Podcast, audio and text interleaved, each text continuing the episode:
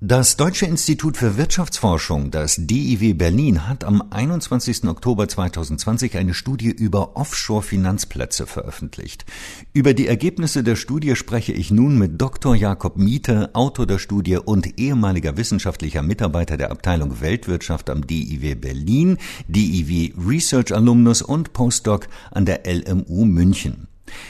Herr Miete, Offshore-Finanzplätze sind für ihre Verschwiegenheit und Intransparenz bekannt.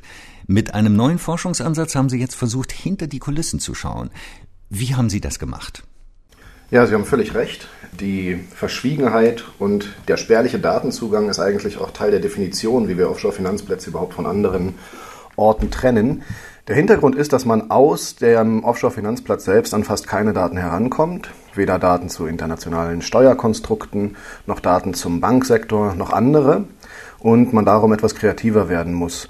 Und das erste Problem, was man in diesem Bereich hat, ist, dass man Aktivitäten identifizieren muss oder Aktivitäten finden muss, die eigentlich versteckt werden sollen. Und das geht nur indirekt, oder beziehungsweise in meinem Fall haben wir es indirekt gemacht.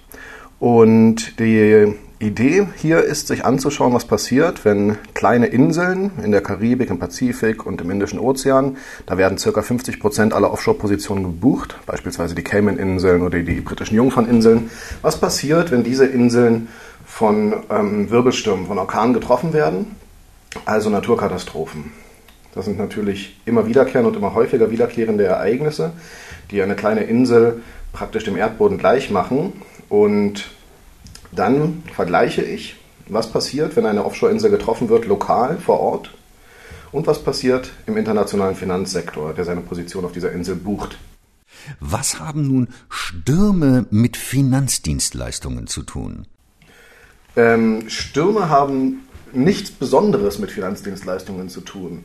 Aber die Hypothese oder die Frage, die wir stellen, ist, ob Offshore-Finanzdienstleistungen tatsächlich auf diesen Offshore-Inseln stattfinden oder ob sie von woanders gebucht werden.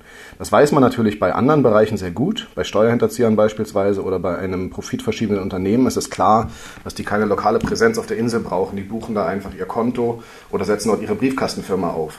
Aber was ist mit den Akteuren, die das alles managen? Was ist mit den Finanzdienstleistern, die das Konto verwalten, die die Briefkastenfirma aufsetzen?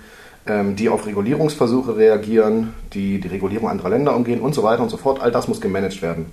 Und wenn man auf die Webseiten von solchen Banken und Offshore-Finanzdienstleistern geht, die beispielsweise in den britischen Jungferninseln angeben zu operieren, dann steht da, ja, wir machen das hier und wir haben äh, hervorragend ausgebildetes Humankapital, was das vor Ort macht. Und das erklärt dann, könnte erklären, wieso diese Positionen dort so groß sind, die wir im Finanzsektor beobachten. Und wenn das stimmt, dann müsste man jetzt einen Einbruch sehen, wenn ein Hurricane oder ein äh, Wirbelsturm ähm, so eine Insel trifft. Also das ist die grundlegende Hypothese. Der Hurricane trifft die Insel. Örtlich haben wir starke Einschläge. Sehen wir diese Einschläge auch im Finanzsektor? Wenn ja, dann denken wir, er ist tatsächlich vor Ort. Das heißt, Sie können mit Ihrer Methode feststellen, ob auf diesen Offshore-Finanzplätzen, diesen kleinen Inseln, die in der Karibik oder sonst wo sitzen, tatsächlich gearbeitet wird oder nicht.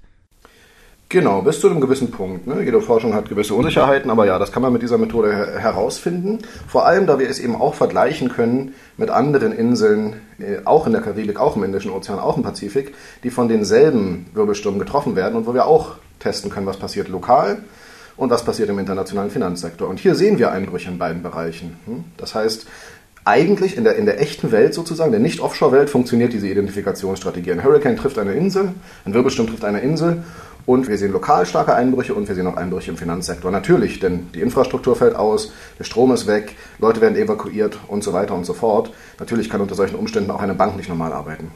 Aber in Ihrem Fall ist es so, dass Sie auf diesen Offshore-Finanzplätzen, die Sie da identifiziert haben, feststellen, aufgrund eines Sturms ist der Strom ausgefallen, aber trotzdem äh, leiden die Finanzgeschäfte auf dieser Insel nicht, während alles andere im Grunde genommen brach liegt. Genau, und dafür nutzen wir neue Datenquellen. Um die lokalen Zustände zu beobachten, nutzen, äh, nutzt die Studie ähm, Nachtlichtdaten von der NASA, also Satellitendaten. Die hat man in Monatsfrequenz zur Verfügung und die werden beispielsweise genutzt, um ähm, wirtschaftliche Entwicklungen zu messen oder was in der Richtung. In dem Fall werden sie aber nur als Einschlagsmaß genutzt. Also es wird getestet, wenn ein ähm, Wirbelsturm die Insel trifft, wie lange ist es sozusagen dunkel. Und das ist ein eine Proxy-Variable für alle möglichen anderen wirtschaftlichen Entwicklungen. Und die Effekte zeigen im Durchschnitt neun Monate teilweise viel größer und viel längere Effekte, aber im Durchschnitt neun Monate und etwa 20 Prozent niedrigeres Nachtlicht auf betroffenen Inseln, sowohl Offshore-Finanzinseln als auch Nicht-Offshore-Finanzinseln. Also diese Effekte sehen wir in beiden Bereichen. Wenn wir uns den internationalen Bankensektor anschauen, dann sehen wir die Effekte auch auf Nicht-Offshore-Finanzplätzen. Aber auf Offshore-Finanzplätzen passiert absolut gar nichts. Wir haben ein sehr stabiles Nullergebnis. Der internationale Bankensektor und die internationale Finanzinvestoren reagieren überhaupt nicht, als wäre nichts passiert, während alles andere einbricht. Was bedeutet das jetzt für die Regulierung dieser Offshore-Finanzplätze? Im Grunde genommen bedeutet das ja, dass sie sich dort, wo sie sich offiziell befinden, gar nicht regulieren lassen, weil dort eigentlich gar nichts stattfindet. Das ist genau das Problem. Ich würde sagen, für die Regulierung von Offshore-Finanzplätzen bedeutet es, dass wir Offshore-Finanz nicht regulieren können, indem wir die Orte, diese Länder regulieren. Beziehungsweise, dass wir einen sehr großen Umweg nehmen, wenn wir das so probieren. Wenn man sich anschaut, wie wir das im Moment probieren, ist der, der grundsätzliche Ansatz, vor allem bei internationaler Finanzkriminalität, wie beispielsweise Steuerhinterziehung, Informationen von dem entsprechenden Land zu bekommen. Das heißt, wenn Deutschland versucht, deutsche Steuerhinterzieher, die international aktiv sind, ähm, zu erwischen, dann werden Anfragen gestellt oder automatische Abkommen genutzt, die dafür sorgen, dass uns beispielsweise die Cayman-Inseln oder die britischen Jungferninseln Daten übermitteln. Ähm, das ist natürlich problematisch im Bankensektor, wenn die Bank vor Ort weiß, dass die britischen Jungferninseln, selbst wenn sie wollten, und sie wollen nicht, überhaupt keine Untersuchungen durchführen kann vor Ort. Die können nicht mal kurz die Polizei vorbeischicken. Warum? Weil die Position woanders ausgeführt wird und lokal nur gebucht. Und darum ist es meiner Meinung nach ein schwieriger Umweg, der praktisch die Regulierung von internationaler Finanzkriminalität nicht erleichtert, zu versuchen, als deutsche Steuerfahndung oder als deutsche Behörde Informationen über die eigenen Steuerhinterzieher, die wahrscheinlich von den Finanzdienstleistern nebenan bedient werden, aus einer kleinen Insel auf der anderen Seite des Planeten mit 30.000 Einwohnern zu kriegen. Abschließend dann die Frage, was könnte man tun, um diesen Zustand zu ändern, um diesem Problem beizukommen? Man muss oder man könnte weggehen von der Regulierung von internationaler Finanzkriminalität aus unseren Ländern über andere Länder und hin zu einer Regulierung der Finanzdienstleister, die all das möglich machen. Diese Ansätze haben auch schon funktioniert. Beispielsweise hat die, haben die USA Schweizer Banken unter Druck gesetzt, als es einen Steuerhinterziehungsskandal mit der äh, UBS gab und den Banken gedroht, sie vom, von ihrem Finanzsystem auszuschließen, wenn sie nicht anfangen zu berichten. Und daraufhin haben dann die Schweizer Banken angefangen, bei ihrer eigenen Regierung Druck zu machen, um ein Abkommen zu schließen mit den USA, was den Zugang weiterhin möglich macht, aber eben auch das Schweizer Bankengeheimnis aushöhlt. Also diese Art von Druck kann schon funktionieren. Es wäre wahrscheinlich sinnvoller, als Ziel der Regulierung nicht andere Länder zu sehen, sondern äh, die Finanzdienstleister, die dort buchen und wahrscheinlich eben bei uns tätig sind.